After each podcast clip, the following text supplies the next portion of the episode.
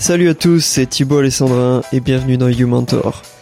YouMentor, c'est le podcast qui aborde le thème de la performance sous tous ses angles afin de vous aider à réaliser tous vos projets, qu'ils soient professionnels, artistiques, sportifs ou personnels.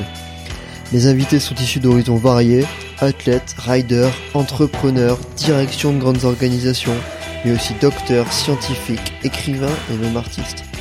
Mon objectif est de vous donner les clés de la performance en analysant leurs méthodes, leur mode de vie et philosophie. Le but, c'est que vous puissiez repartir avec de nouvelles perspectives applicables dans votre vie. Dans cet épisode, je me suis assis avec Richard Fert, parmi les meilleurs riders mountain bike français et également ami de longue date. Juste avant l'enregistrement, j'ai suivi Richard dans son entraînement de boxe, pour le coup très intense, et je suis content d'y avoir survécu. Euh, je voulais vraiment me mettre dans la peau de Richard pendant un moment, comprendre son quotidien afin de rentrer dans le vif du sujet juste après. Qu'on aborde de nombreux sujets passionnants comme l'importance de la blessure dans les sports dits extrêmes, son World First double backflip 360 qui a fait un gros buzz sur le web, ses étapes du World Tour, sa décision de se focaliser uniquement sur le freeride et les shows, mais aussi son entraînement et l'importance d'avoir une hygiène de vie adaptée. Vous allez voir que bien qu'il soit un athlète de haut niveau avec de nombreux succès, c'est un gars super humble, qui s'entraîne très dur, qui cherche en permanence à repousser ses limites. Alors écoutez l'épisode jusqu'au bout, il y a des pépites jusqu'à la fin. Sans plus tarder, je vous laisse écouter ma discussion avec Richard Fert. Bienvenue dans You Mentor, c'est Thibaut Alessandrin, mon invité aujourd'hui est Richard Fert. Salut Thibaut, salut tout le monde. Le rider mountain backlandais qui fait parler de lui sur la scène mondiale. On peut te trouver sur la plupart des événements français, européens, même au Canada, en Chine. Récemment, tu t'es fait connaître pour être le premier rider mondial dans la planète mountain bike à rentrer un double backflip 360, aussi appelé euh, aussi roll pour les initiés. Richard, bienvenue dans You Mentor. Eh ben, merci Thibaut, merci à vous pour euh, pour votre accueil et pour votre intérêt.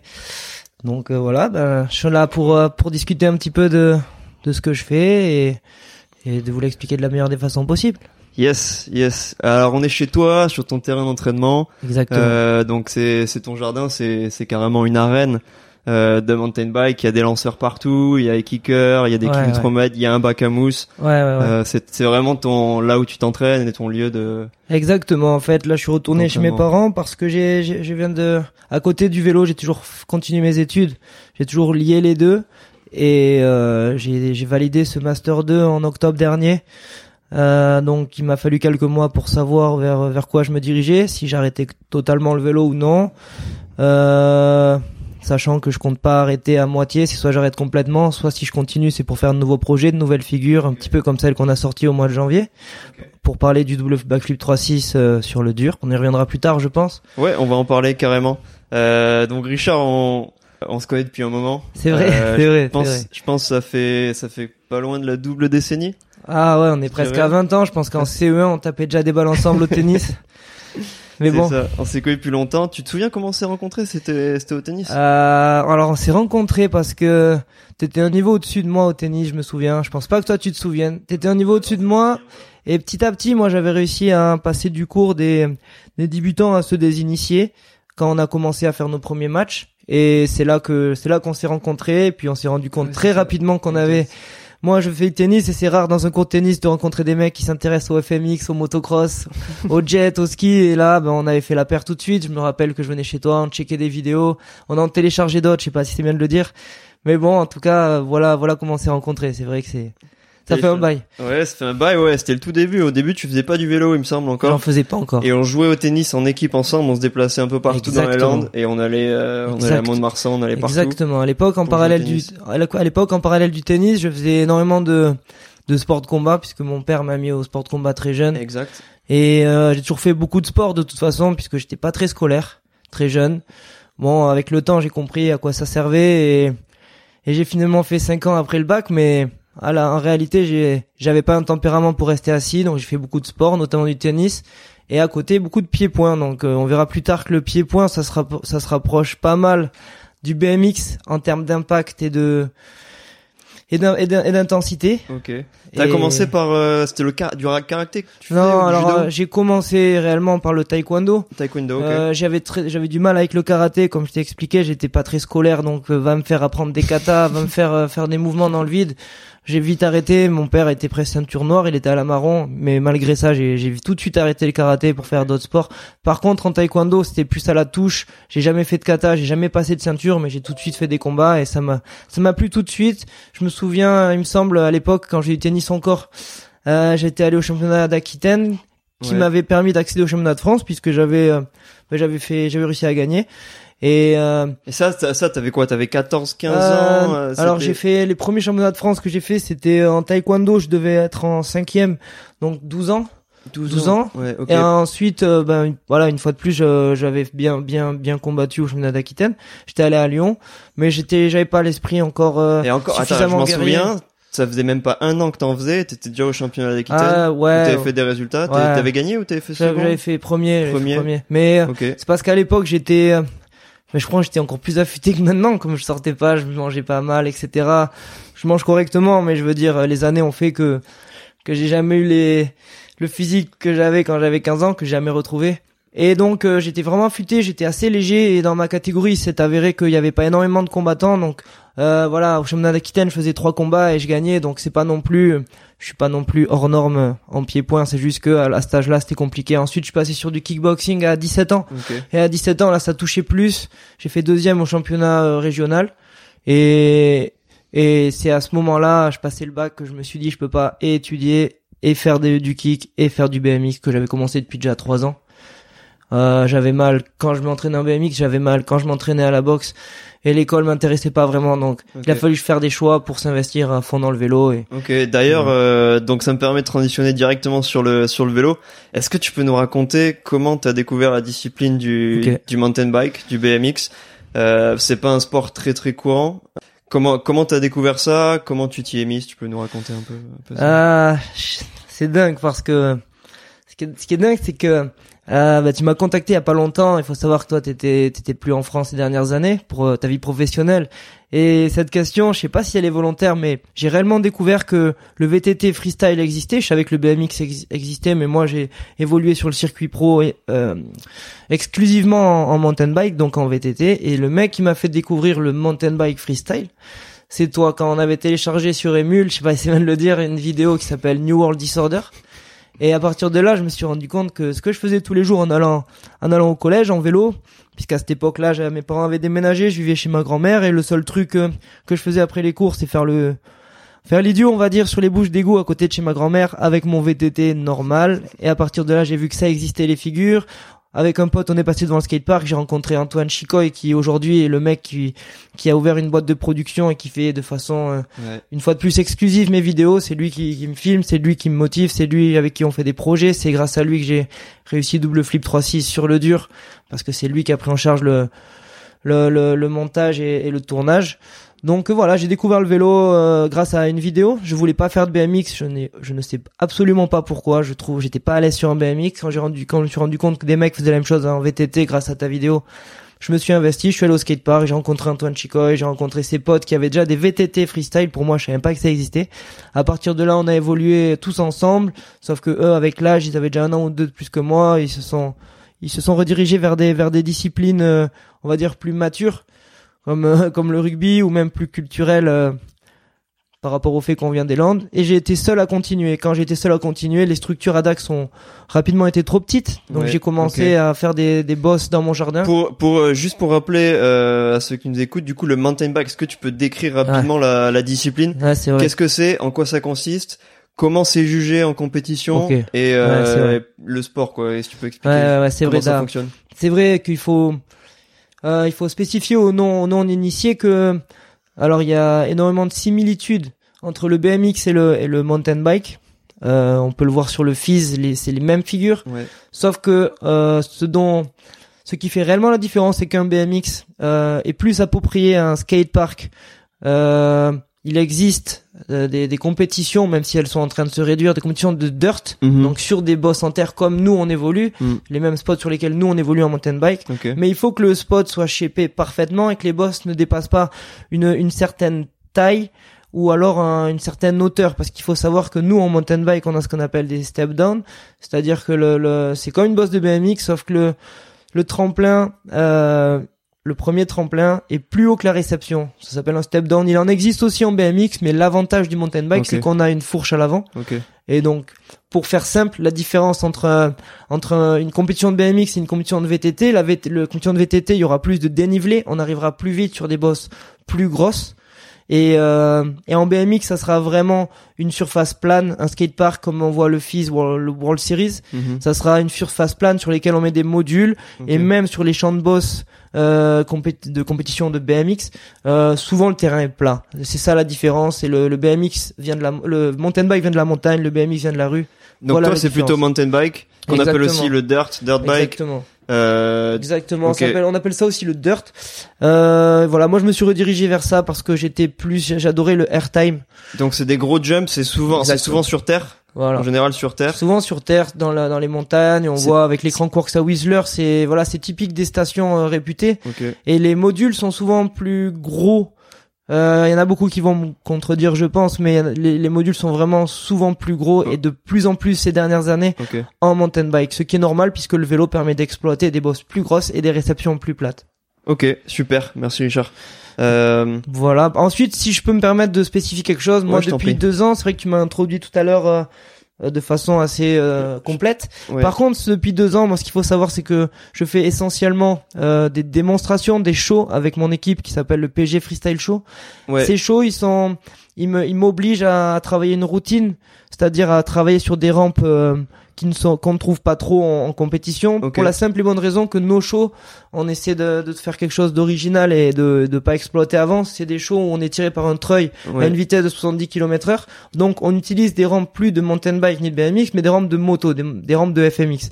À partir de là, on peut faire des, des sauts plus gros. Ouais. On a une structure, une, une réception qui se gonfle, qui devient rigide, que l'on déplace sur les sur les événements. Et moi, à partir de là, j'ai compris que ma routine, elle me permettait de rester affûté, mais à partir de là aussi, en saison, chaque année, je prévois une nouvelle figure. Et le fait que ce soit en big air, que j'ai plus de airtime, ça ça m'aide à innover. Et là, j'ai fait double flip 3-6. Du, du coup, avant, avant qu'on rentre dans, dans Ah, ça, parce que ça va être, ça va être super intéressant et j'ai envie, j'ai envie qu'on en parle et on va en parler. Euh, on va parler de ça. Euh, avant, je voulais juste euh, qu'on parle du fait que ce soit un sport bon très risqué. Physiquement, il faut être quand même affûté Ouais. parce qu'il y a un vrai risque blessure Ouais. euh, qui est fort comparé à la plupart de, des autres sports plus classiques. Euh, donc, est-ce que tu peux nous en dire plus rapidement avant qu'on rentre sur la partie performance Euh. que t'as fait, t'as réalisé, D'accord. euh, un peu ta relation à la blessure parce que t'as été blessé, il me semble plusieurs fois. Oui. Euh, comment ça s'est passé et aujourd'hui comment tu, tu réussis à réduire ce risque blessure, euh, bien récupérer grâce à avoir une préparation physique adaptée, etc. Sans trop entrer dans la partie euh, entraînement nutrition, mais en gros ta relation à la blessure, est-ce que Ok. tu as une blessure qui t'a marqué, euh, qui t'a marqué plus qu'une autre et euh, qu'est-ce que ça t'a appris en fait après sur euh, développer une euh, une hygiène de vie plus plus adaptée? Euh, alors la blessure pour moi, si tu m'interroges sur ce sujet, la blessure pour moi, elle est vraiment nécessaire.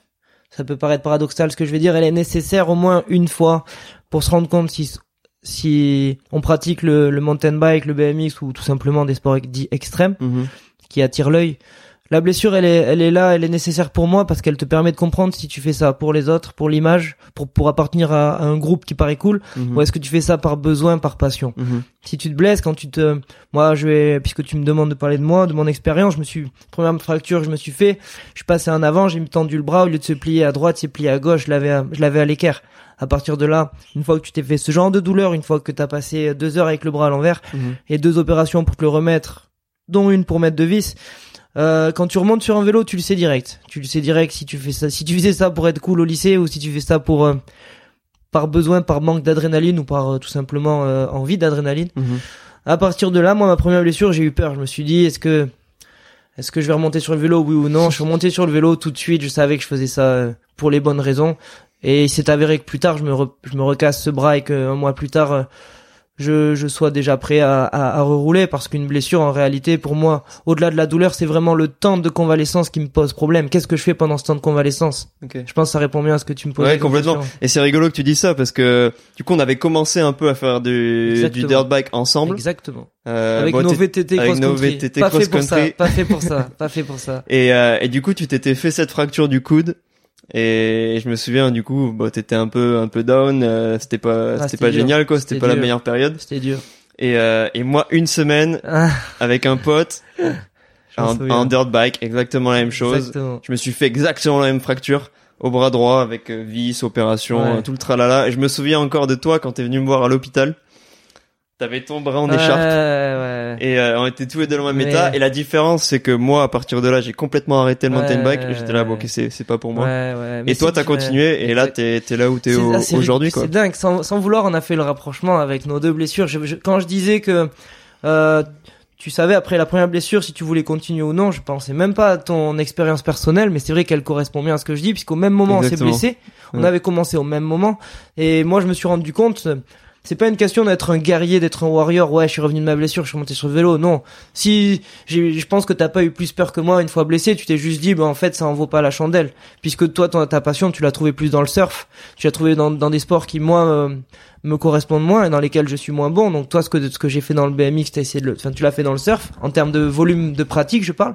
Mais c'est vrai que c'est, ça correspond exactement à ce que je disais. Tu te blesses une fois, tu te fais un truc un peu grave ou pendant deux mois t'es dans le mal, tu vas voir le kiné, tu peux pas faire de sport, tu peux pas voir tes potes euh, en bringue, etc. Tu sais si Ouais. si tu fais ça pour euh, par passion, par besoin, et moi, je, au-delà de la passion, je pense que c'est par besoin. Aujourd'hui, euh, j'ai j'ai cinq ans d'études et, et je- je- je- j'organise ma vie pour pouvoir m'entraîner et j'utilise pas du tout mes diplômes. Yes, ok.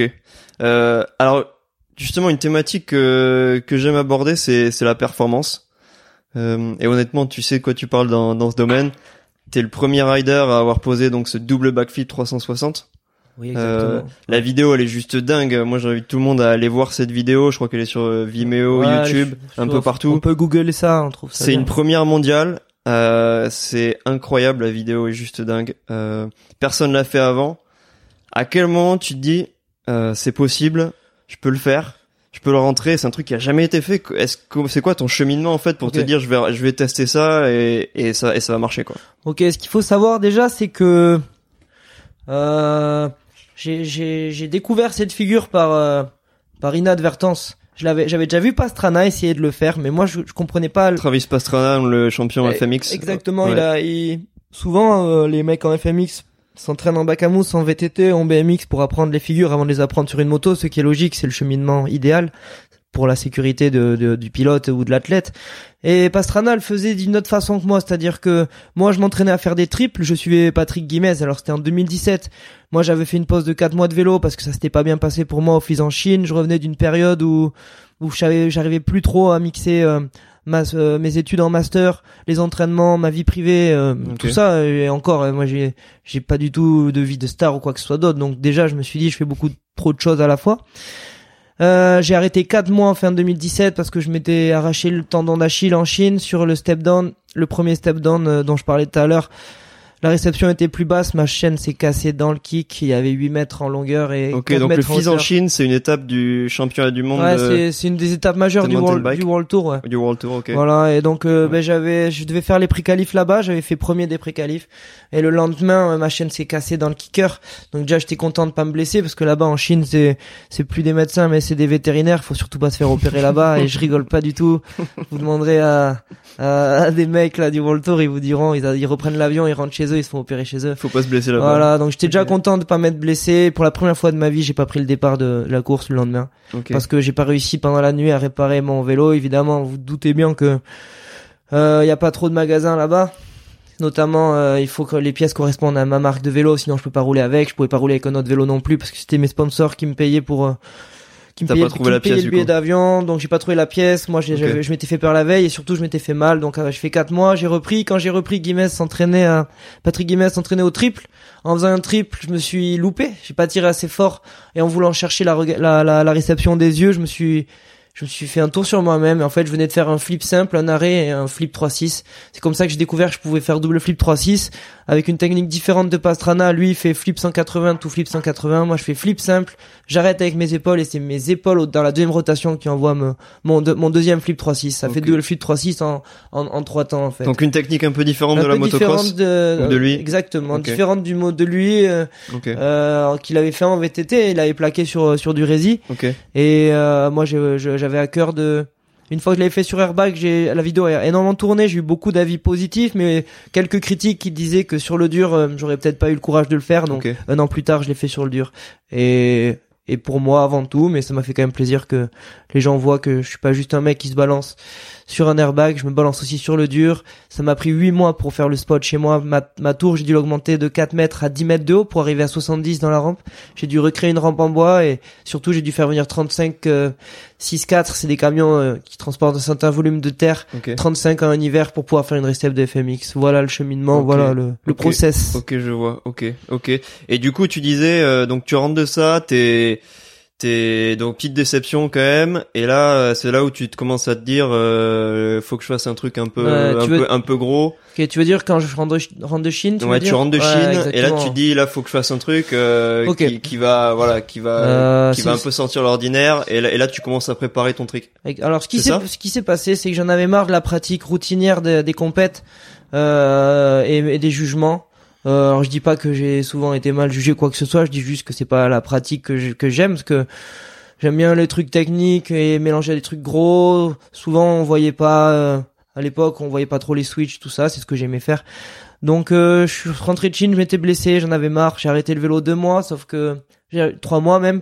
Pendant un mois j'ai rien fait, sauf que pendant deux mois j'ai fait d'autres sports. Et le fait de, de faire d'autres sports, ça m'a développé, je pense, euh, une, une, coordination que j'aurais pas hum, acquise en faisant que du vélo. Et quand j'ai repris le vélo, tout simplement, ce qu'il voulait, ce que, ce que en février 2018, euh, 2010, 2017, c'était fin 2016. Excusez-moi, c'était fin 2016 le fils en Chine. Tu peux me tutoyer, Richard. Euh, je parle pour les internautes, tu Kono, Et et à partir de là, non, je suis rentré fin 2016 de, du fils en Chine en novembre et en février j'ai repris le vélo, donc trois mois et demi d'arrêt. Sauf que de janvier à février, j'avais fait énormément de sport, de cardio, énormément d'intensité. Euh, j'avais pas encore euh, commencé la boxe, mais quand je remontais sur le vélo, je voulais faire quelque chose de différent. Pile à ce moment-là, je pense que c'était mon destin. Patrick Guimès s'entraînait avec un treuil, il arrive à 70 dans une rampe, j'aimais pas trop. Patrick Guimès, du coup, qui est un, un des meilleurs riders français. Euh, ouais, il a été, euh, ça il était quatrième mondial, je crois. Ok. Euh, en dirt. Et ensuite euh, je pense qu'il a eu un peu le chemin enfin j'ai eu j'ai eu le même cheminement que lui. Il en avait marre un peu de cet espéré répétitif des compètes et il a essayé avec un treuil de skim de prendre des rampes de FMX c'est le premier à avoir fait ça en France. En tout cas moi j'en ai jamais vu d'autres. Et j'étais et de ça il faisait ça depuis 2015 donc tu peux expliquer un peu le concept du treuil. En gros c'est un treuil euh, qui normalement tire c'est pour les motos si tu es en moto. Non non non, un, un, treuil à la base c'est ça a été développé par les mecs en skim. Comme ça ils peuvent choper des lacs en, en freeride. Et euh, ils ont 300 mètres de corde et ils ont pas besoin d'un bateau. Euh, donc c'est un treuil, ça c'est un peu comme une boîte de 1 mètre cube, même un peu beaucoup moins 50 cm cube. Euh, tu charges avant, il y en a des thermiques. À la base, nous, euh, le premier qu'on a utilisé, c'était un moteur de Karcher pour le transformer en treuil. Et ça tirait vraiment fort. Et moi, j'aimais pas le principe de... Et donc ça te tire, ça te propulse pour, pour aller prendre ton... Exactement. Tu fais, on a un système qui permet de tenir la corde en même temps que notre poignet de vélo sur le cintre. À quelle vitesse ça tire guidon? 70 on est. 70 km Donc quand on lâche la corde, je pense qu'on perd 10, on arrive à 60, 55 dans la rampe. Mais pas moins pas moins. Alors que normalement, si t'es à pédale, même si t'as un... Ouais, t'arrives à 50. T'arrives à 50 maximum. Après, sur l'écran course, tu dois arriver à 60 sur certaines, mais, mais la rampe est plus plate que la nôtre. Nous, on arrive à, moi, par exemple, euh, j'y reviendrai tout à l'heure, mais j'arrive à 70 sur la rampe de démo, mais j'arrive aussi à 70 sur la rampe euh, de triple flip et c'est un mur. C'est-à-dire que t'es obligé de faire un travail physique, sinon tu te fais violer par la rampe, tu pars à gauche ou à droite et quand t'arrives à 70, tu loupes la récep ou le bac à mousse, c'est 9 mètres sur le dur. Donc euh, à partir de là, moi, je suis revenu euh, début 2017 en ayant envie de faire du vélo. Et quand j'ai vu cette nouvelle discipline, je, me suis dit c'est mon destin. J'en avais marre de faire ça. Là, on m'offre l'opportunité. Il y a un mec qui s'entraîne pour faire des triples. Euh, donc Patrick Guimez. Et euh, il, il, sait que dans, dans l'entraînement, je suis assez rigoureux et que je suis très motivé. Donc il m'a convié à ses entraînements en faisant des triples. Je me suis rendu compte que je pouvais faire double flip 3-6. Dès le deuxième essai, j'ai plaqué. J'ai fait le rapprochement avec mes années de trampoline. J'ai, été suivi par France Trampoline qui me sponsorisait, donc qui me donnait des trampolines, enfin deux et en l'occurrence du matériel. des ressorts, etc. Ce qui m'a permis de faire énormément de figures de ski comme des corks en normal et en switch. Et en réalité, quand j'ai commencé à faire euh, des triples et que j'en ai raté un, en faisant un temps d'arrêt après mon premier flip, j'ai fait un, juste un cork set, juste pour atterrir droit et pas la tête en avant dans, dans le bac à mousse. Ok. En faisant un cork set, j'ai fait flip to flip cork set. Pardon, j'ai fait flip to cork set. Et dès le deuxième essai, j'ai plaqué. Une semaine après, je, j'organisais déjà tout pour, euh, pour sortir le setup un week-end et que je le fasse euh, en vidéo. Donc c'était énormément de personnes mobilisées parce que c'est énorme, c'est des structures que l'on déplace sur les Ouais, démos. ouais, Là, il fallait sortir simplement pour moi. Donc j'avais la pression aussi de faire venir du monde, faire venir les caméras, faire venir tout ça. En parler à 26 in qui m'ont suivi sur tout le, pro, le, tout le projet. Ok, donc 26 t'avais toute une équipe quand même autour de toi pour organiser ça. 26 in m'avait ça- et contacté. ça, c'était avant que tu saches que t'allais rentrer le trick ou tu l'avais déjà rentré Ah tout non seul non, je l'avais jamais rentré à part dans le bac à mousse et euh, comme euh, comme euh, donc- comme vous comme tu dois comme j'ai parlé qu'à toi, comme tu dois t'imaginer, il y a vraiment un monde entre la figure même à 10 mètres dans le bac à mousse et à Ok. 10 mètres sur le dur, il y a vraiment un monde quand tu te lances entre le bac à mousse et le dur. Ce que j'appelle le dur, c'est la rien à récep voir. que l'on Ok. que l'on gonfle, qui est positionné sur Donc tu du... vraiment tu te tu dois coordonner tout un projet, toute une équipe. Ouais, euh, et tu dois un, un peu vendre euh, le, le rêve, l'idée que tu vas réussir à, à, à rentrer ce trick alors que tu l'as jamais réussi. ouais. Et donc c'est ouais, c'est quand même c'est un engagement qui Je est je qui est fort quoi. Je Ouais, t'invite toi et je vous invite aux, aux internautes à aller voir la vidéo. Euh, euh, cette vidéo c'est double backflip 3.6 Richard Fert. Faut taper 2017. Vous tomberez sur la vidéo et à partir de là on peut voir euh, le temps d'installation qui est fois fois 2000, mais on voit les structures qui doivent être nécessaires qui doivent être nécessaires pour euh, pour euh, pour pour le pour le saut. Donc euh, j'ai dû l'équipe m'a dit OK, on te sort les structures mais normalement c'est un coût. À partir de là, ils voulaient pas d'argent de ma part. Euh, donc ils m'ont dit tu sollicites du monde, j'ai sollicité du monde. 26 in, c'était c'était le hasard. 26 in me contacte, ouais. Euh, on veut parler de toi parce que ça fait un petit moment qu'on t'a pas entendu. On sait pas ce que tu vas faire, on sait pas si Ouais. tu vas continuer les compètes. J'ai dit les gars, euh, euh, moi je, je suis sur un gros projet, ça vous ça vous tombez à pic. Hmm, Euh, Est-ce que vous y croyez? Je, vous je leur ai envoyé les vidéos de mes trainings. J'ai dit voilà, je veux le faire sur euh, Ok. sur la récep airbag, enfin sur la récep dure, puisqu'on a, comme j'expliquais, si, si j'avais une récep en terre, je l'aurais fait tout de suite, mais c'est un volume, c'est 35 camions de la terre, alors que la réception de démo, euh, c'est 20, une demi-heure à installer, une demi-heure à, si on a du monde, donc, donc voilà, 26 m'a suivi, ils m'ont, ils m'ont chauffé, donc j'avais énormément de pression si c'est, si c'est ce sujet-là que tu voulais aborder. Enfin, énormément de pression comparé à ce que j'avais fait avant, c'est rien pour euh, un Non parce que les gens les gens voient la vidéo mais en fait ils se rendent pas forcément compte euh, de tout ce qu'il y a derrière, des mois de préparation, Ouais. euh, de toutes les équipes qui sont là qui ont cru en toi, en ton projet et c'est un truc qui est quand même énorme à organiser. Ouais, et puis surtout, tu sors de 4 mois sans toucher un vélo. Les mecs, euh, ils t'ont vu au FIS en Chine, ils t'ont même pas vu sur le live parce que t'as pas pris le départ. Euh, va convaincre des mecs de, de te croire quand tu dis que tu vas essayer une figure que personne, euh, personne a réalisé ou alors qu'ils ont réalisé sur une réception molle. Et puis, de, de la façon que j'ai eu de le faire, personne l'avait fait non plus. Mhm. Je m'en fous, hein, je suis pas, Mhm. même si quelqu'un l'avait fait avant, je pense que je l'aurais fait aussi parce qu'à ce moment-là, j'avais besoin de me prouver que j'étais capable de le faire. Ok. À partir de là, la vidéo est sortie, donc voilà. Et là quand tu quand tu rentres le trick le, le jour où il y a les caméras, il y a tout le monde qui est là, ouais, tu rentres le trick. ouais, là qu'est-ce qui se passe dans ta tête? C'était dingue, je sors de 4 mois où pendant les deux premiers mois, je voulais même plus entendre parler de vélo, je voulais même plus entendre parler de la fac parce que je faisais les deux choses en même temps. Euh, mes parents, euh, je pense qu'inconsciemment, ils avaient des attentes, que ce soit sur le niveau universitaire ou sur le niveau euh, sportif. Et j'étais dans une phase où j'étais euh, euh, pas du tout performant dans les deux domaines. Et et donc à partir de là quand je suis revenu ça a été dur. Donc euh, motiver du monde etc ces gens là qui croient en moi à partir de là euh, c'est la peur de la déception j'avais pas peur de me faire mal j'avais pas peur d'échouer mais euh, j'avais peur de la de la déception de mes amis qui, qui venaient m'aider à, à installer les structures de mes de, de ceux qui sont venus filmer en sachant que si s'ils filmaient un truc et que je tombe, ben, ben c'est pas diffusé. Donc eux, ils ont travaillé pour rien. Ça fait énormément. Mon équipe aussi a sorti toutes les structures. Euh, voilà. Donc voilà, Donc, euh, je vous invite à aller voir cette boulot. vidéo, Richard Fer 2017. Double flip 3.6, vous, vous verrez comment on a installé les structures, vous verrez comment je me suis entré dans le bac à mousse, vous verrez ce à quoi correspond le treuil, et euh, vous aurez peut-être une meilleure illustration que, Super. Super. celle que je viens d'expliquer. Ok Richard. Euh, non, c'est très clair. Euh, moi, je voulais revenir sur les l'aspect un peu compétition parce que t'as quand même bougé euh, partout Ouais. dans le monde. Euh, t'as été, moi je pense à Vienne en Autriche où t'as été, t'as été à Montréal au Canada où t'as fait une grosse compétition. Pareil, il y a des vidéos sur internet. Euh, t'as été donc en Chine aussi, ça t'en a parlé.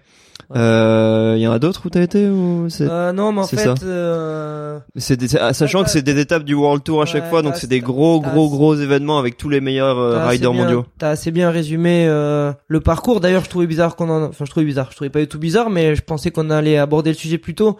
Moi, pour faire simple, pour que les gens comprennent, parce que le but c'est que les gens comprennent, même ceux qui qui sont pas forcément de, de notre milieu. Ouais. Ce qui s'est passé, c'est que je commençais le vélo, donc comme j'ai dit très jeune. Euh, dès la première année, j'ai su que je voudrais faire que ça de ma vie. Ça, c'est assez dingue de savoir ça. Alors mm, fait 10 mm, 000 mm. sports avant, j'avais jamais eu ce sentiment. Okay. Et surtout, j'avais pas un tempérament de compétiteur, j'avais pas un tempérament courageux. Et le vélo m'a apporté bien plus que deux trois résultats et des voyages. Ça m'a apporté la confiance. Ça m'a apporté, ça m'a montré que j'étais pas en sucre. Ça m'a montré que je pouvais tomber, me relever et refaire. Comme les mecs apprennent au rugby ici, donc euh, je me sens pas différent des autres. Je me sens ni moins bon ni meilleur. Par contre, ensuite, à partir du moment où j'ai eu mes premiers sponsors à 17 ans, mes parents ont emménagé dans la maison dans laquelle j'avais devant laquelle j'avais fait un terrain. Donc euh, à la base, j'aurais dû euh, une fois qu'on emménage, on aurait dû raser le terrain. Sauf que quand on a emménagé, je venais d'avoir un premier sponsor qui s'appelle Scott. J'étais suivi par Globe aussi pour les chaussures. Mes parents se sont dit bon, c'est pas mal. Ils avaient peur que je lâche encore plus l'école que ce que je faisais. Mhm.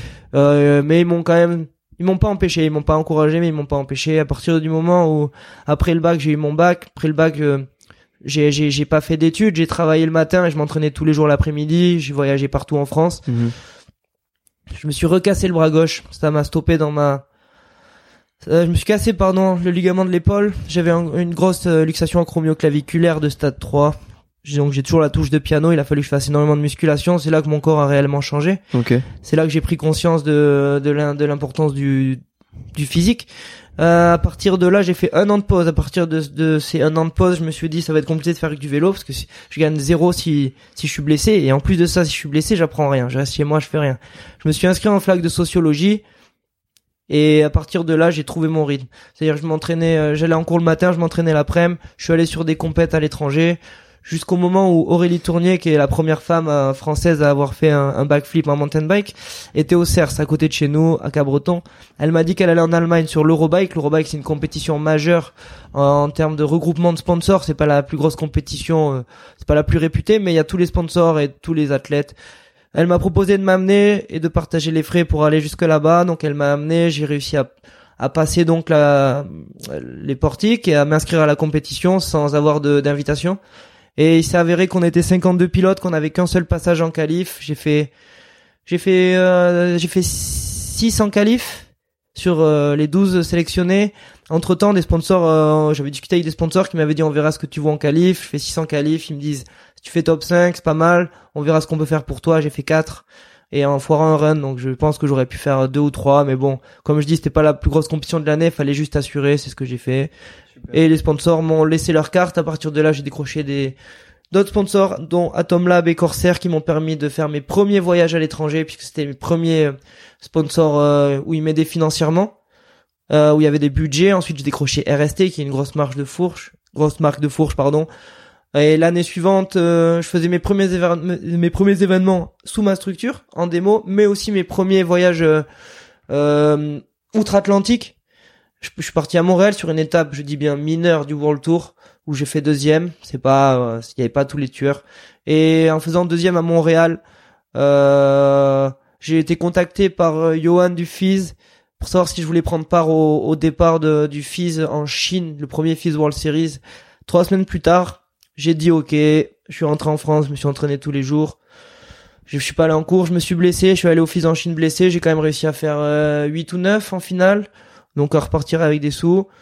Et, ça a été vraiment là le début, euh, le début d'un cheminement euh, en compétition pendant deux ans. Et ensuite, vous connaissez la suite. J'ai fait deux ans de compète et après, j'en ai eu marre. Je suis parti sur du big air et sur du show. Je fais plus de compète, je fais que des shows. C'est plus rentable financièrement et je prends moins de risques parce que les figures que je travaille, je les fais sur la même rampe. Avant que tu, tu parles des, des démos, on va en parler aussi. Euh, est-ce que tu peux raconter un peu comment ça se passe euh, sur les compétitions quand tu es au Canada, en Chine, à Vienne? C'est quoi l'ambiance sur les compètes entre les riders euh, Comment ça se passe? Est-ce que c'est tendu Il y a vraiment un esprit de compétition ou tu sens aussi un vrai euh. esprit de, de groupe Ça comment ça se passe? Tu peux nous raconter ça? Euh, franchement, ça dépend. Et puis, comme je le dis, moi, ça fait deux ans que je suis hors de la scène des compétitions, Ok. un an et demi. Mais à l'époque où j'en faisais, euh, enfin à l'époque, hein, c'est pas, c'est pas loin.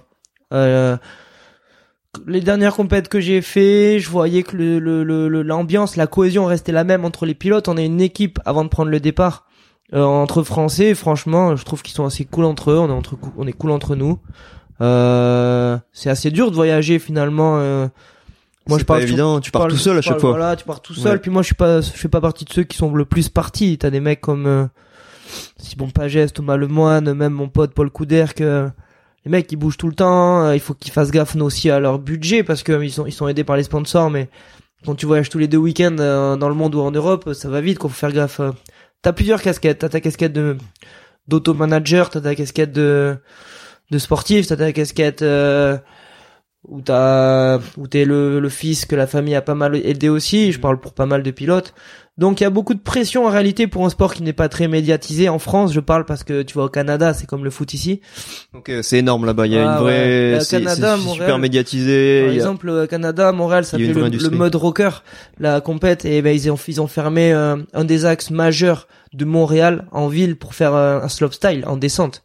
C'est c'est abusé, c'est dingue.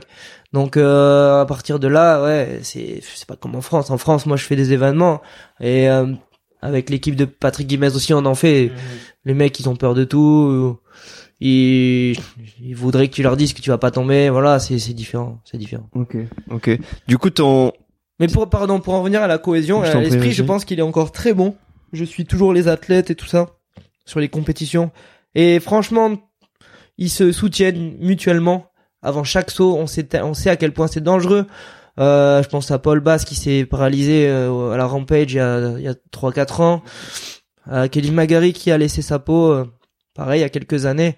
Voilà, on arrive à un niveau où ça devient vraiment dangereux. Déjà, on voit Stéphane Murray en double flip simple. Je dis simple, mais c'est... euh, c'est c'est pas le mot le plus approprié mais en double flip il s'est il est devenu tétraplégique là aujourd'hui on en est à double flip 3-6 et à triple flip et en et en et en VTT et en mountain bike c'est-à-dire que c'est plus lourd faut faire plus de travail physique euh, voilà aujourd'hui sur la scène mountain bike franchement je pense que ça se passe toujours bien je vois les mecs ils sont ils incluent de plus en plus le, le travail physique le travail dans le gym et le et le cardio et pour euh, pour finir là-dessus je je pense notamment à Anthony Jean-Jean que j'ai rencontré sur une démo à Toulouse l'année dernière le mec il est autant sportif que que BMXer.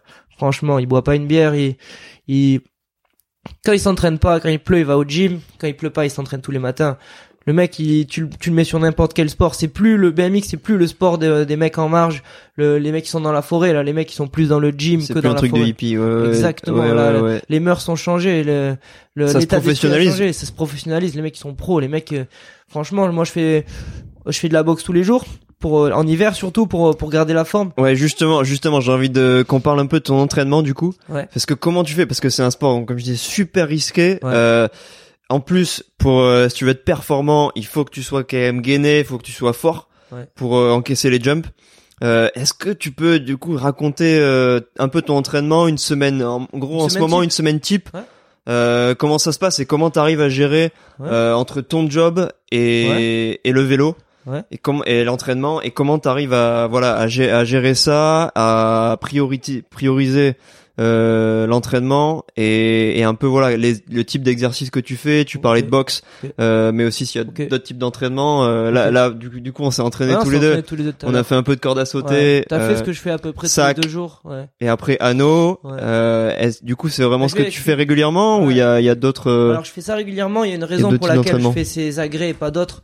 C'est que euh, comment dire, j'essaie d'axer mon entraînement pour pouvoir faire euh, plusieurs disciplines, euh, développer ma, un petit peu la coordination, mais surtout me faire plaisir chaque jour. Des fois, il y a des il y a des jours j'ai j'ai j'ai pas trop envie de me donner un fond dans dans dans le BMX. Mais je vais m'entraîner hyper dur parce que je me dis ouais ce soir je vais pouvoir relâcher à la boxe. La boxe je m'en fous si je fais des erreurs. Mhm. Mais mec, tu fais une erreur même dans le bac à mousse, tu, tu fais une sourota, tu tapes la, la potence dans les côtes, tu te fais une cote. Mm. Fin de l'histoire. Donc euh, moi j'ai trouvé un rythme qui me permet de lier tous ces sports. Je fais, euh, je me suis remis à la boxe parce que je viens du pied-point. Pardon, pardon. Euh, je viens du pied-point, je me suis remis à la boxe. Euh, je, je me suis remis à la boxe parce que tout simplement j'avais j'avais besoin de travailler mes jambes et j'avais pas envie de faire de la presse tous les jours euh, ou de courir. euh, j'ai commencé à courir Et je me Parce suis que t'as besoin de travailler le cardio. La boxe c'est quand même très très cardio. Alors, Euh, voilà, je vais essayer d'être plus bref. Et Euh, la boxe, ça me permet de m'affûter au niveau des jambes, des jambes. ouais. de m'affûter en termes de souplesse et, et de garder un corps assez sec. Parce que la boxe, contrairement au pied-point, ça t'assèche énormément la poitrine, ça t'assèche énormément les bras, tu développes beaucoup les épaules, mais tout le reste du corps, tout le gainage, tu t'assèches. Par exemple, j'ai commencé en janvier, je faisais 83,5. Euh, fin janvier, je faisais 75,5. Un beau bébé quoi. Voilà, en fait non, c'est pas ça, c'est que je me suis je me suis drogué au sport en réalité Je- pour pour revenir à ce que tu me demandais, une semaine type. Euh, donc il faut savoir que avant de raconter ma semaine, faut savoir que depuis quelques mois, j'ai ajouté à mon programme avant je faisais que vélo et études. Et le fait de faire des compètes, ça me permettait d'avoir des aides financières euh, et de même faire mes études euh, tranquillement à côté. Mais là, j'ai, c'est comme je te dis, depuis deux mois, depuis deux ans, je fais plus de compètes. Donc depuis deux ans, c'est essentiellement les démos et quelques démos. contrats qui m'aident. Mais sinon, là, je me suis rendu compte que l'hiver, entre les entraînements, j'avais du temps. Donc je me suis, j'ai fini mon, mon master l'année dernière. Je comptais pas l'utiliser parce que tu te doutes bien que rester assis devant un bureau, c'est pas ma spécialité pour Non. le moment. Ah, c- cela dit, t'as quand même euh, fait 5 ans d'études Ouais, ouais, ouais. en sociologie à Bordeaux. Ouais, pardon, j'ai pas dit. T'es diplômé, donc t'as fait quand même des études en parallèle de exactement. tout ce que tu racontais avant. Ouais, vrai Donc, ce moi, qui est quand même très très lourd, hein, parce que voilà, t'as les partiels à la fin de Ouais, la, au milieu de l'année, à la fin de l'année. Euh. C'est quand même pas évident à gérer. Non, non. Et euh, et t'as quand même réussi à, à faire ça. Et aujourd'hui, au final, t'arrives presque à, à concilier les deux. Tu, aujourd'hui, tu tu fais quoi? Tu En fait, euh, ce qui se passe, ton job, c'est c'est quoi? Comment comment t'arrives à lier les deux? Tu travailles dans Alors, quoi, euh, etc. je me suis rendu compte que euh, j'avais du temps entre les entraînements et les démos, et je venais de finir mes études, et je comptais pas, je comptais pas les exploiter tout de suite parce que je suis dans la gestion salariale, dans la prévision budgétaire. En fait, j'ai fait des études en tant que RH. Euh, franchement, être devant un bureau pour l'instant, euh, je tire mon chapeau à ceux qui arrivent. Euh, donc, mes parents sont partis en voyage un mois. Moi, j'ai toujours travaillé dans l'entreprise familiale de réception, chapiteaux, scène, etc. pour les gros mariages, tout ça. C'est un travail très physique. C'est des montages de 4, 4h30, 6h, euh, des fois deux jours. Euh, mes parents sont partis. J'ai pris, j'ai pris la gestion quand ils sont partis. Ils sont euh, pas trop dans l'administratif, mais en termes de, de gestion, de avec de clientèle, etc. Et surtout de montage, parce qu'il faut savoir que tu montes une structure, t'as peut-être 200 personnes dessous des fois, et il faut que ce soit bien fait, donc t'as de la pression. Je me suis rendu compte que je pouvais gérer euh, ces, ces chantiers-là, ces prestations-là avec mes entraînements journée, donc ça me fait deux travails et deux revenus temps plein, on va dire. Et en plus de ça, je, je, je- vraiment, je travaille dans l'entreprise familiale pour euh, pour que mon père se déleste un petit peu de ce travail physique, bientôt 60 ans, mais surtout parce que ce travail, il me permet de rester affûté. Je te lève le matin pour pour faire une journée type. Euh, je me lève vers 8h30, 9h. Euh, je pars à la boxe. J'arrive en avance parce que je passe assez loin, donc euh, je boxe. Je rentre de la boxe, il est 14. Je mange tard parce qu'il faut savoir que je, je pratique le jeûne par intermittence. Je mange pas du soir 22 jusqu'au lendemain 12. Ça me fait 14 heures de Tous les fasting. jours Tous les jours. Ça me fait 14 heures de fasting et ça me permet de manger ce que je veux l'après-midi. Donc mon, mon, mon petit déj, il est à 14. Mon, mon Ça repas. permet quoi? D'accélérer ça ton te- métabolisme? ça permet de te, pul- de te purger le jeûne. Euh, ça permet de, de brûler tes graisses, mais aussi du liquide. T'as des, t'as du liquide dans le corps. que- Donc attends, tu jeûnes de 22h tous À- les jours à midi. à midi. À, à midi. Ou alors des- Donc pas de petit déjeuner. donc je, je, je, le petit déj c'est un café noir sans sucre. Il faut pas stopper le fasting pour ceux qui connaissent le fasting. C'est Ok. tu peux boire du thé noir, du café noir, de l'eau, de l'eau citronnée, mais zéro, zéro zéro chose qui peuvent rappeler à ton à ton psychisme euh, le goût du sucre. Le même un chewing gum s'il y a pas de sucre dedans, il peut te stopper ton ton fasting, ton ta sèche en fait. Et moi je fais ça parce que déjà je me suis habitué à le faire et à m'entraîner à jeun parce que j'avais besoin de sécher comme je t'ai dit je faisais 10 kilos de plus que que ça en janvier et surtout parce que ça me permet de pas me restreindre l'après-midi. Les gens ils pensent ouais mais t'arrêtes de manger, c'est normal que tu fonds. Non, j'arrête de manger mais à, à 14h ou à midi quand je mange, si je veux me faire un burger, je me le fais parce que mon corps a cuté pendant 14 heures et que je fais du sport voire deux à trois fois. Donc pour venir à mon programme, je m'entraîne entre deux et trois fois par jour. Quand j'ai quand j'ai une prestation à faire, je pars le matin à la boxe, je rentre à 14, la boxe c'est pas loin de comment dire en elle permet d'arriver en périphérie de mon du, du du bureau et du dépôt, là où il y a les structures. Donc je rentre de la boxe, je mange sur la route, euh, je fais la prestation, généralement je, je finis entre 18 et 20 mais j'essaie de quand je finis tôt de rejoindre l'équipe qui s'entraîne à Tyros, pas loin de Cabreton et de Hossegor. Euh, vers 18h30 pour faire un entraînement dans le bac à mousse. Donc ça me fait trois entraînements. Ça me fait boxe le matin, je rentre, ça me fait le, le chantier, ça me fait un entraînement parce que je suis chef d'équipe, donc faut quand même que je porte des trucs. Et ensuite, je prends ma voiture et je fais le troisième entraînement de la journée. Je mange sur le retour. Euh, parce que c'est hyper important de manger après les après l'effort, c'est là où le muscle réclame le plus, donc c'est là où il faut lui donner le, la meilleure alimentation possible. Alors est-ce que c'est là qu'il faut qu'il faut avoir un un régime, euh, enfin en tout cas après le après l'entraînement, est-ce que c'est le moment où il faut prendre beaucoup de protéines ou c'est un mythe ça qu'il faut des protéines juste après Euh, l'entraînement? Alors Parce que ça c'est Ok. dans le milieu bodybuilding, c'est quelque chose euh, tout le monde en parle ouais, et on ouais. dirait que c'est bon c'est c'est la bible, c'est comme ça qu'il faut faire. Est-ce que c'est vrai? Qu'est-ce que qu'est-ce que t'en penses toi? Une fois de plus, moi, je vais penser, je vais parler de ce que je connais moi et de ce qui a fonctionné sur moi, parce que je suis loin d'être euh, euh, un adepte euh, de la nutrition. OK, mais t'as testé plein de méthodes. Alors, ce que je peux dire, c'est que ce qui fonctionne, c'est ce jeûne par intermittence fonctionne et il ne et il ne permet pas seulement, euh, comme la moitié des gens le pensent, de perdre du poids. Il permet de se purger, c'est-à-dire que on peut avoir des phases où on est blessé, où on mange n'importe quoi. Le jeûne, euh, au bout de 15 jours, t'as purgé tout ce que t'as dans le corps, puisque pendant au bout de 6 ou 7 heures, ton corps se met en fasting, où il purge dans les réserves et non plus dans ce que tu lui donnes. Donc c'est génial, ça purge dans les réserves, aussi dans le liquide qui se stocke dans ton corps. Ça permet de t'affûter, de t'assécher, d'avoir que de la masse graisseuse ou musculaire. Et surtout, il permet de manger gras l'après-midi. Il faut, faut arrêter. Et se faire plaisir aussi de temps en temps. Moi, je mange la glace, je mange, je mange comme tout le monde l'après-midi. C'est juste que mon premier repas le matin, pour moi, le matin, c'est à 14 heures quand je rentre de la boxe, où je fais mon premier repas. Pendant 14-15 heures, j'ai pas mangé, mais j'ai pas besoin de manger. C'est-à-dire, que même si je mange maintenant, je vais pas être bien à la boxe. Je vais me sentir lourd. Mon corps, il va, il va être en mode, il va se, il va fonctionner. Mon métabolisme va fonctionner quand je vais être en train de m'entraîner. Voilà pourquoi les gens s'entraînent à jeun. C'est que le corps n'est pas en train de se fatiguer à purger de l'alimentation. Le corps, il a purgé.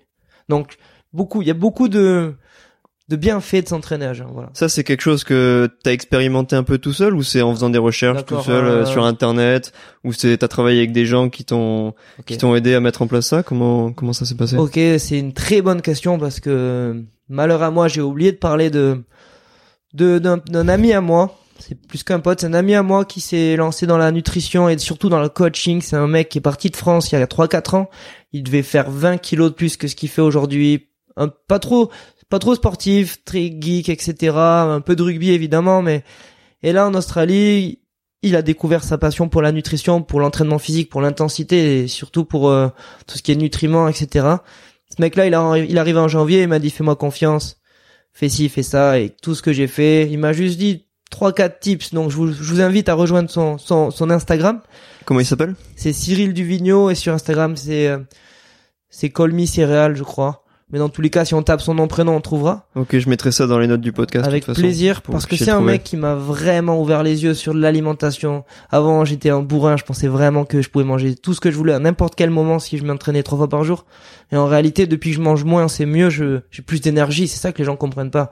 Ils pensent qu'on se restreint, mais tu te restreins pas, tu donnes à ton, ton corps au bout de trois, quatre semaines de jeûne, si t'étais pas un gros lard avant, il est, il est purgé, c'est-à-dire qu'il fonctionne. Le, le lundi soir, tu manges en fonction de ce que tu vas faire le mardi. Et à partir de là, tu deviens euh, une mobilette de course, tu vois, en Et rigolant. du coup, il donne des conseils sur sa page Instagram euh, nutrition. Exactement. Ok. Et lui, alors, il m'a Donc dit je mettrai déjà- ça dans les dans les notes du show euh, pour tout le monde. Vous cliquez sur le lien et vous pourrez trouver sa page Instagram, ses conseils.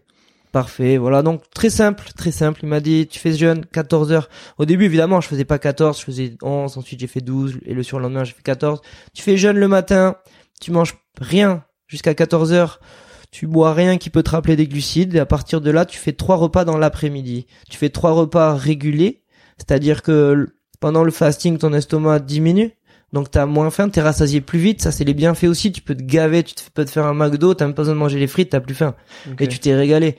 Donc ça permet de côté d'être plus sec, d'être plus en forme et surtout lorsque tu donnes un aliment à ton corps, il va le il va l'utiliser puisqu'il s'est puisqu'il s'est purgé pendant pendant trois quatre semaines, il m'a simplement expliqué ça. J'ai juste fait attention à mon à ma, à mon à mon à ma, à ma quantité de glucides journalière, simplement ça et à mon jeûne et à mes trois repas dans l'après-midi. Ça fait trois trucs à penser, c'est que dalle. Et après si t'aimes le sport, tu fais du sport et, et Ok. bon. Et après dans les sports, donc t'as parlé de de la boxe. Euh, Est-ce qu'il y a c'est quel autre type de d'exercice ou de sport tu tu fais en fait pour euh, pour rester affûté, prendre un peu parce que t'es quand même euh, t'as quand même de la masse musculaire. Ouais. Euh, est-ce que tu fais de la gym? Là que t'as des anneaux chez toi Ouais, ouais, ouais. Euh, Ouais, pardon, j'ai oublié d'en parler. Est-ce que est-ce quels sont le type d'exercices en fait que Ouais. que tu fais et à quelle je fréquence? Je suis désolé, je m'égare, ouais, c'est vrai. Pour, en par- pour, reprendre sur mon, tu me connais. Euh, pour reprendre sur mon, pour reprendre sur mon type d'entraînement, euh, faut savoir qu'en BMX ou en VTT, il faut être un chat, quoi. Donc, euh, moi, je me renforce musculairement parce que je me suis cassé deux fois le bras gauche, une fois l'épaule, deux fois les pieds, deux fois les mains. Ok, donc t'as besoin d'être très souple aussi. J'ai besoin d'être souple et en même temps solide, donc c'est pour ça que la boxe c'est parfait. La boxe c'est un des sports qui se rapproche pour moi le plus du BMX et du VTT parce que c'est un des seuls sports où tu peux te faire mal et devoir repartir en suivant. Donc c'est un peu comme le rugby. T'es obligé de prendre des impacts et d'apprendre à, à être performant malgré la douleur. Euh, voilà, donc alors c'est simple. Je pars à la boxe, je fais, je fais, je fais le cours, je mange. Euh, ensuite, je refais un entraînement quand je travaille, quand j'ai pas de jour de prestation. Je refais un entraînement où là, il est plus musculaire que que, que cardio. À la boxe, on fait énormément de cardio et de poids du corps. On, on pousse pas de barre. Donc là, moi, pour pas pousser de barre et pour pas être trop proéminent, Mhm. pour pas être trop lent, parce que ça sert à rien d'avoir des pecs immenses euh, si tu perds de la vitesse et de la tonicité. Ouais, donc typiquement entraînement bodybuilding, ça marche pas quoi. non, si non, tu si tu fais que pousser Bah, de la ça fonte, marche si tu faisais 60 kilos à la base. Là, ouais, ça marche parce que tu vas être trop lourd et tu vas et tu vas perdre en flexibilité, Ouais, c'est pas forcément euh, ce qu'il faut. Je suis à 1m73, Ok, euh, ouais. je suis 76, faut pas que je fasse plus lourd. Mhm. Non, mais par contre, euh, j'étais, je me suis développé différemment et je prends de l'âge aussi. Et il faut pas que je sois en dessous de 75 kilos, je me sens fébrile et je me sens, Ok. voilà. Donc non, je travaille aux anneaux justement pour pas prendre de masse muscu, pour pas, pour pas prendre trop de masse. Je veux prendre la masse nécessaire. Celle qui me permet d'être efficace à la boxe, qui est un sport qui me passionne, même si je me considère pas comme un boxeur. Mais il faut aussi que je puisse être performant sur le vélo. Et là, à l'heure actuelle, je travaille mes jambes qui s'affinent à la boxe à force de faire des sparring, parce que tous les jeudis on a des combats. Euh, les combats, ça me permet de m'entraîner dur lundi, mardi, mercredi et d'apprendre des techniques comme je les apprenais en vélo. Donc, je pense que j'ai tendance quand même à, bien assimiler les techniques, même si je viens pas de ce domaine-là. Euh, ça me permet d'être concentré sur un mouvement, comme en vélo. Ça me permet de, de me faire mal et de devoir refaire un passage en suivant, comme en vélo. Et ça me permet de rester affûté sans euh, devoir aller courir dans la rue, euh, comme j'ai fait tout le mois de janvier, ou aller à la muscu pousser de la fonte. Donc les anneaux c'est bien parce que je cherche à faire le mouvement parfait. La boxe c'est bien parce que ça m'apprend la rigueur et l'humilité, je pense aussi. Et le vélo c'est parfait parce que c'est, je pense, le domaine dans lequel j'ai le plus de contrôle. Ok, euh, donc là avec Richard, juste avant qu'on commence cette interview, on a fait un petit entraînement où il m'a coaché sur, euh, on a fait quoi, même pas 40 minutes je crois, 45. ouais. 45 minutes. Euh, bon déjà t'es hyper affûté, euh, tu m'as tué clairement. Ah, et, t'as euh, suivi, t'as suivi quand même. et t'es quand même hyper solide dans tout ça, même boxe, euh, voilà, on voit qu'il y a quand même une bonne connaissance du, du sport. Et, et voilà, donc euh, super, euh, en tout cas super coach Ouais, Richard. ouais, t'as, t'as bien suivi, t'as bien suivi. Tu m'as même- J'ai essayé de suivre, mais c'était pas évident quoi. il C'était m'a eu vraiment sur- pas évident. Il m'a eu sur les dips. Il est plus, il a un, il a un ratio plus, plus intéressant que le mien et plus léger. Ah oui, très léger. mais donc, bon, euh, il m'a, bon. il m'a tué sur les dips. Il faut que je le dise. Voilà, je suis trop lourd. Alors par contre développé couché là c'était pas c'était pas la Ah, même mais, ouais, mais bon mais bon voilà voilà. Ouais, ouais, mais c'est rare qu'on fasse développer couché de toute façon. Je- Comme je t'ai dit, c'est rare. C'est vraiment là pour, euh, pour vraiment se buter aujourd'hui. Pardon, pour vraiment se vider aujourd'hui. On a fini à la barre, mais on touche, on ne touche jamais de barre sinon. Ok ok ok Richard. Bon du coup on va du coup j'aimerais bien qu'on parle de tes projets euh, en cours à venir. Euh, Là sur les prochains sur les prochaines semaines prochains mois t'as beaucoup de démos démo days que tu vas faire Ouais. un peu partout. Euh, Est-ce que tu peux nous en parler? Où c'est que ça va être ces événements? Euh, Comment ça se passe? Si les gens veulent y aller euh, euh, toutes les infos qui dont ils ont besoin et voilà Alors, si tu peux c'est nous en dire un peu simple. plus là-dessus. C'est très simple. Tout à l'heure, je disais que je m'étais investi dans l'entreprise familiale euh, en hiver, parce qu'en hiver, on n'a pas de démo. faut savoir qu'on a des démos avec le PG Freestyle Show euh, environ du mois d'avril-mai jusqu'au mois de novembre. Donc, euh, donc voilà, ça fait une entrée d'argent. Moi, ça m'oblige à rester affûté pour pas me blesser, pour pouvoir encaisser les impacts. On fait des démos. euh, on fait des démos précisément quand même dans le sud. Jusqu'à présent, on a été pas mal appelé dans le sud, mais on est allé, tu vois, on était à à Saint-Brieuc en novembre. Ensuite, on est allé à Toulouse pour la fête du sport où on a fait un immense festival, un immense euh, événement. Euh, ensuite, on était euh, dans une boîte qui s'appelle le Trauk, qui est une boîte des plus, les plus euh, une des boîtes les plus réputées de la côte euh, landaise. à Seignos. On a fait une, une démo au milieu de la boîte à 2 heures du mat, imaginez ça. Ouais, je me souviens de quelques soirées Voilà. arrosées là-bas. On a fait ça. Ensuite, on Très a sympa. fait. J'avais mon événement au mois de, de juin euh, à Saint-Paul-et-Dax où je parraine un événement qui s'appelle l'Extreme List Festival. C'est dans dans ce cadre-là que j'ai voulu devant un petit peu les mecs de chez moi faire le double fil 3-6 en démo devant en public. Donc j'ai réussi à le faire. J'ai eu la, j'étais content d'avoir réussi du premier coup devant mes potes, etc. C'était un mouvement, c'était un moment incroyable. Euh, sinon Saint-Paul, après euh, on va, on va, on tourne aussi sur la côte, sur Osgore, sur Osgore. Mais on a énormément de projets dont je peux malheureusement pas parler. Et euh, sinon, non, on, on tourne aussi en Europe. Hein. S'il faut, s'il faut partir, on part en Europe. Là, je sais qu'il y a des, il y a pas mal de, de trucs qui tombent. C'est pour ça que je travaille pas dans, dans mon, dans mon domaine de prédilection euh, euh, en termes universitaires. Je parle parce que le, le fait de d'être dans la gestion, un peu dans l'entreprise euh, familiale, ça me permet de partir le week-end. Et si je dois rentrer le lundi de, de démo, je rentre le lundi. Voilà, ce travail il me permet de m'entraîner tous les jours, de me gérer comme je veux, de pas être dépendant d'une hiérarchie. Comme euh, tout à l'heure je parlais de contrôle, je pense que le lien est facile. J'ai du mal à j'ai du mal avec l'autorité lorsqu'elle est pas légitime, ou en tout cas lorsque je le, je l'aperçois comme illégitime. Donc ça me permet d'être libre, ça me permet d'avoir un temps plein de sûr à côté de, de mes démos ou en cas de blessure, et ça me permet surtout de m'entraîner tous les jours. C'est-à-dire que que ce soit le matin, l'après-midi ou le soir, tous les jours je m'entraîne et mon métier me permet de déjà de, de, de faire un effort physique pendant le travail, mais surtout d'organiser mon emploi du temps comme je le veux. Et ça me permet, voilà, de faire démo, travail et T'as vraiment créé un lifestyle qui te permet de, de tout concilier un au lifestyle final. qui me permet de, bah, il faut quand même que je gagne ma vie. Ouais. Euh, je, je, je me suis, voilà, pour la petite histoire, je me suis séparé en fin d'année. Je savais pas si je partais à Paris, tu- utiliser mon diplôme ou non. Finalement, ça a été la meilleure chose qui me soit arrivée, je pense, de me séparer, puisque ça me permet de, de faire ce que j'aime euh, tous les jours, d'être affûté, d'être en forme. J'ai même pas besoin de trop faire la brinque, tu vois, parce que je pense à ma semaine qui arrive et et donc j'ai un lifestyle mieux que si je gagnais euh, bien ma vie à Paris euh, avec une routine qui ne me permet pas de rêver. Là, ma routine me permet de rêver, me permet de faire des projets, me permet de de m'entraîner pour un objectif. Travailler pour moi, c'est plus routinier et c'est plus un travail de longue haleine que ce que je fais actuellement. Si je veux faire un si je veux faire un projet, je sais que là je suis en mesure de m'entraîner. Si jamais quelqu'un me laisse ma chance, je sais que je suis en mesure de lui dire que je peux m'entraîner tous les jours et que c'est moi qui gère mon emploi du temps, que personne n'a de l'influence sur moi. Ok. Euh, et c'est vrai qu'on est quand même bien dans le sud-ouest de la France. Euh, là, on est le 20 avril aujourd'hui. Ouais, il fait trop Je crois qu'il fait 27, 28 degrés Ouais, dehors. Euh, on est en short t-shirt. C'est c'est assez incroyable. Et c'est vrai qu'on a un cadre de vie qui permet de de voilà de profiter de et de mettre en place des projets dans tout dans un cadre sympa. Et et c'est vrai que ça n'empêche pas de, de, de voilà comme toi tu dis de mettre en place des projets, Ouais, de ouais. de travailler, de faire tout ce que Ouais, tout ce qu'on a envie. Et c'est vrai que bon, c'est vrai, c'est un cadre sympa qui euh, qui est pas forcément. Donc c'est un cadre où c'est pas forcément. Alors c'est pas c'est pas Paris parce que t'as pas toutes les opportunités Exactement. professionnelles de Paris. Exactement. Donc c'est un sacrifice de ce côté-là. Euh, mais par Ah, contre un bon. sacrifice, c'est le mot. hein, c'est il y a des sacrifices, c'est comme Ouais. tout. Après, tu gagnes un cadre de vie, mais tu perds, Ouais. tu perds d'autres choses. Donc c'est, c'est des choix après. Si, c'est si je comme peux tout. me permettre de, Je t'en prie. de comment dire d'illustrer ces propos, je dirais que ce que je perds en pff, euh, ce que je perds, on va dire financièrement euh, par rapport à mon travail de de prédilection, c'est je le gagne en liberté et pour moi la liberté a plus de valeur que l'argent. Donc voilà, à l'heure actuelle, je suis vraiment épanoui dans mon rythme de vie même si même si je suis pas cadre comme euh, ce que j'aurais dû euh, comme ce que les gens autour de moi qui me voyaient faire ces études euh, attendaient de moi.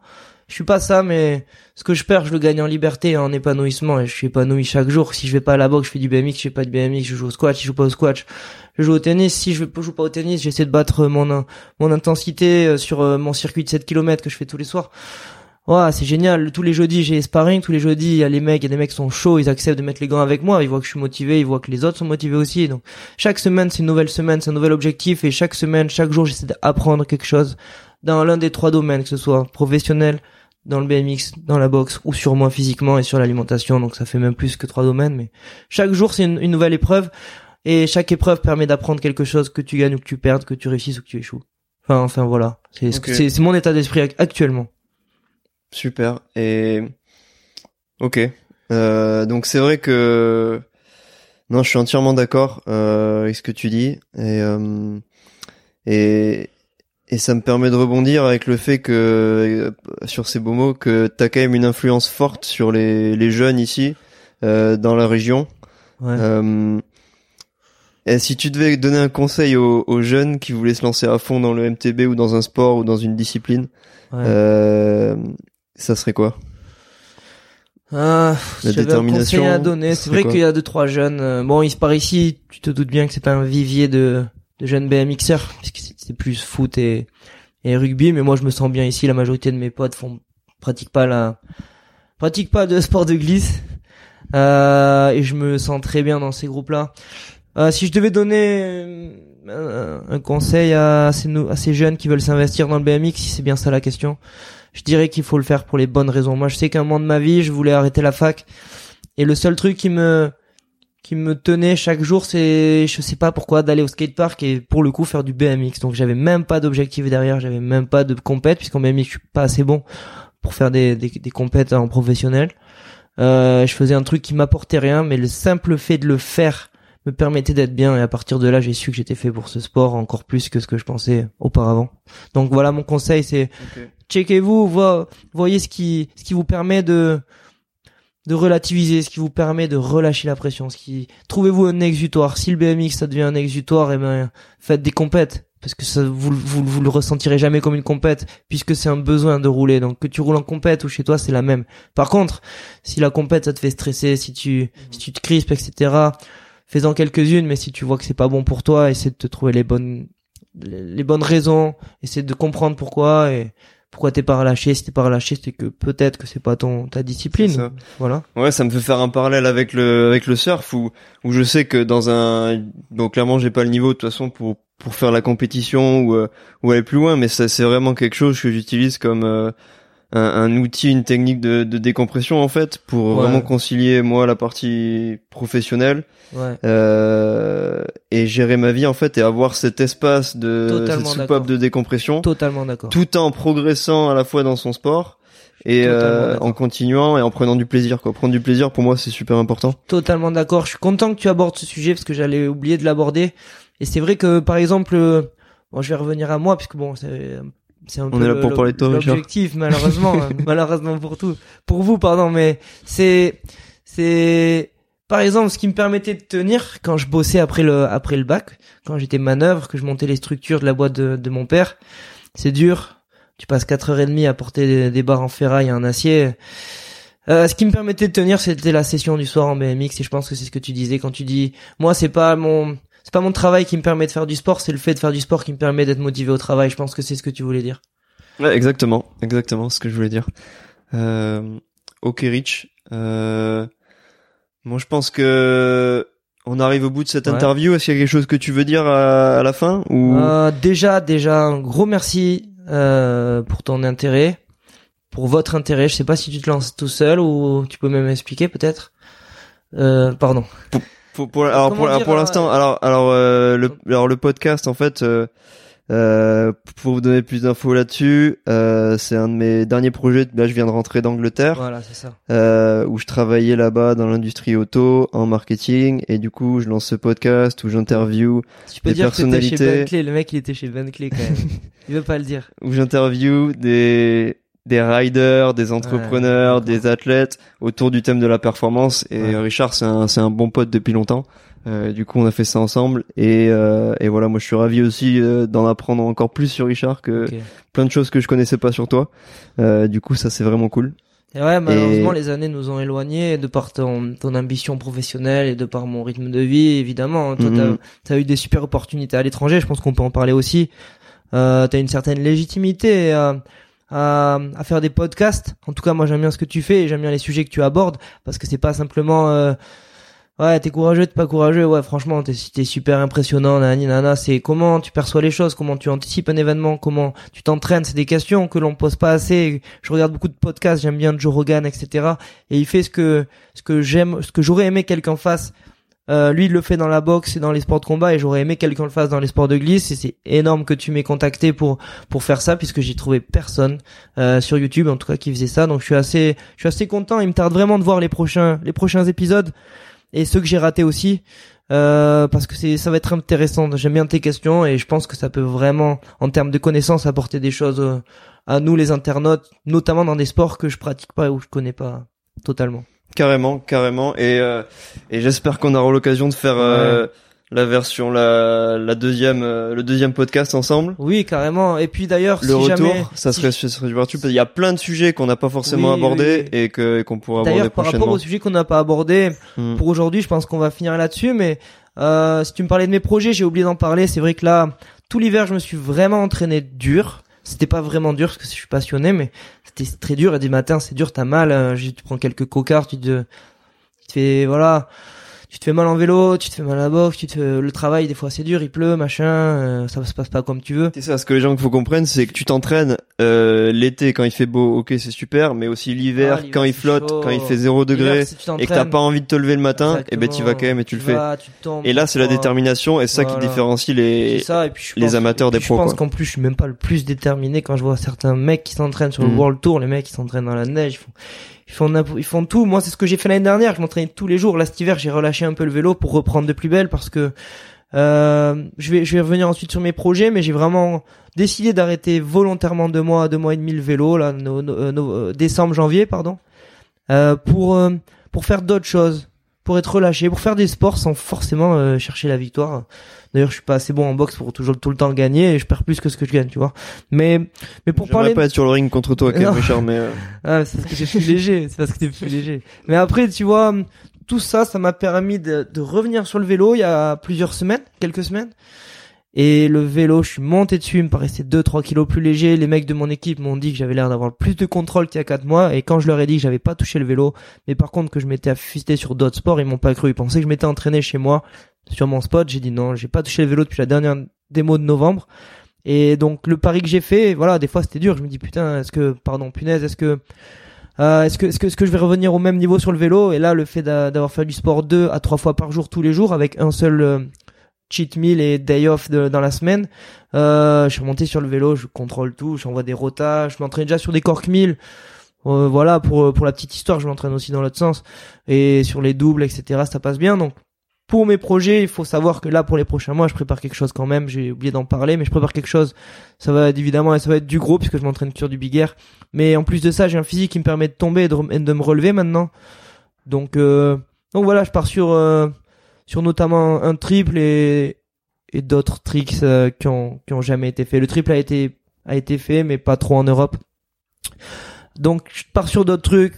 J'ai pas envie de dire le trick qui a jamais été fait parce que voilà, j'aime pas trop parler avant. Mais il y a des projets, il y a des projets en voilà. préparation. Merci à toi Thibaut en tout cas et et Je t'en prie. Où c'est qu'on peut te te contacter ou euh, ou te suivre sur les réseaux sociaux, Richard? Ah, euh, sur les réseaux sociaux, quoi ben, je, je suis sur tout. Tu, vous pouvez taper, tu peux taper Richard Fer, tu peux taper euh, sur Facebook, sur euh, sur Instagram. Euh, j'y suis, je suis pas très actif, mais par contre dès que la dès que la saison de vélo commence, je suis plus actif. J'essaie de mettre des stories, mais j'ai vraiment du mal à dévoiler mon quotidien. Euh, J'ai pas le réflexe de tout filmer. Je le fais depuis quelques semaines parce que je vois que ça intéresse quand même ceux qui me suivent. Il faut pas être trop égoïste, mais je vais le faire plus souvent. Et là j'ai d'autres projets, notamment chez moi. Voilà, euh, je vous laisse, je vous laisse deviner, mais j'ai un premier étage, j'ai un trampoline, j'ai un vélo, j'ai des réceptions. Imaginez ce que je peux faire avec ça. Sauter, peut-être sauter du toit, on verra. Voilà, Tib. Ok, plein de projets, Richard. Voilà, mon gars. Super. Euh, un grand merci pour toi, pour ton temps, cette interview. Merci à toi. Euh, t'es un, vrai champion. Euh, Ça Ah. fait plaisir. T'as intérêt à couper ce truc. Et euh, et du coup, n'hésitez pas à suivre Richard sur les sur les réseaux sociaux. Allez voir la vidéo du double backflip 360 que je vais mettre aussi dans les notes du podcast. Et et voilà. Donc, merci beaucoup, Richard. Merci à toi, Thibaut. J'espère et... qu'on refera ça. et je te dis à bientôt alors. Peace. Salut à tous. Ciao.